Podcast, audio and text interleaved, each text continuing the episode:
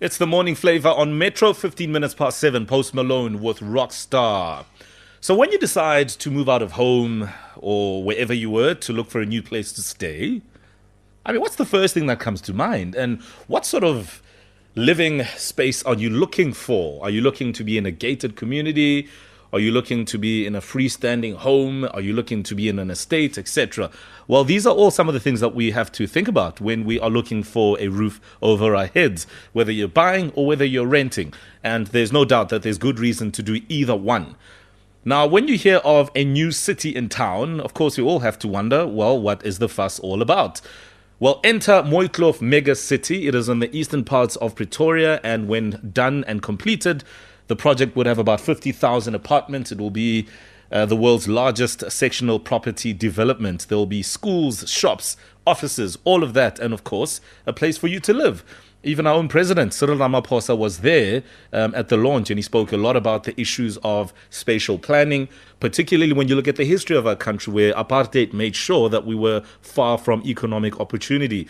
An establishment like Mooikloof seems to change all that narrative. So let's get some perspective here. We're joined on the line by analyst Mapaseka Muroa. Good morning.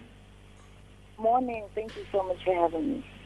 Thanks for making time to speak to us. So this Mooikloof establishment, we are told that the apartments would sell anywhere between 500 to 800,000. Nothing new there. We also know that it's a partnership between the government and the private sector. So what is the fuss all about? Look, this is a very interesting initiative. The first thing would be, like, 2 years ago, the president did say he had a dream for the city that he wants to build.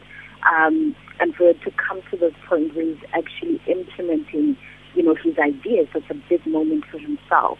Another thing would be, you know, like the president said himself, that this is specifically for the house in the middle. It's for those individuals who earn far too much to qualify for fully subsidized housing, but then on the other side, far too little for debt-financed housing in areas of their choice. Another thing would be that, you know, due to COVID and the economy being at the state that it's in, this initiative is now providing jobs for around 41,000 people, you know, directly. And on the other hand, it will be raking in 404 million rand in taxes, and as well as 7,000 jobs per annum. So those are the good things that will be coming from this that everyone is excited about. But then on the other side, you know, on the flip side of the coin is that the irony is that at the forefront of this is a company that is white-owned, Bowen Properties.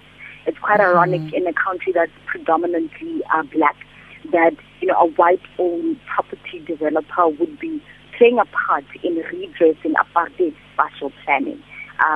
So, you know, the question is, could they have not been a black property developer who would have been able to, you know, play the hero in this instance? Another thing is that, you know, it prioritizes specifically government employees, that material. So, you know, the question also is that, you know, people in the private sector are being excluded just a little bit because, you know, government employees are getting that preferential treatment. Another side thorn would be the fact that, yes, we know that, you know, in a country where we're supposed to provide affordable housing, but it is in some way, if you look at it, you know, so sort of perpetuating a classist undertaking. But I guess that's expected from a capitalist country. On one hand, we know that, you know, housing that's fully subsidized will not look like housing that's partially subsidized versus housing that isn't. So, you know, those are just the issues, the forefront that people are thinking about. There's a general mistrust, I think, when it comes to projects being run by government, and we'll see currently with all the arrests that are happening where it is black, you know, high-profile business people who are being arrested. Does this collaboration between government and the private sector, or will it rather, should it work out, you know, sort of build that public confidence again?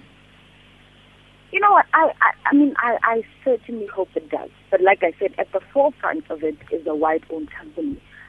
President Montgomery did say that, you know what, he, at the level of construction, he's looking for, you know, black-owned construction companies to get in and get a share of the pie. I think we don't have to look marketed as you know, these rotten apples as the face of all black business. Absolutely not. Mm-hmm. Yes.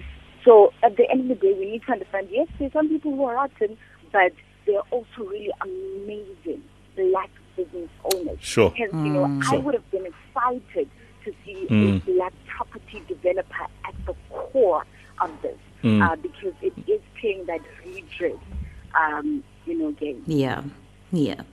Absolutely. All right. Thanks for that perspective. And let's see what happens with Mooikloof, this mega city. So much has been said about it, but some valuable insight as well from you, Mapaseka. So we appreciate your time. Mapaseka Muroa, just analyzing this latest on that one. It is 7:21.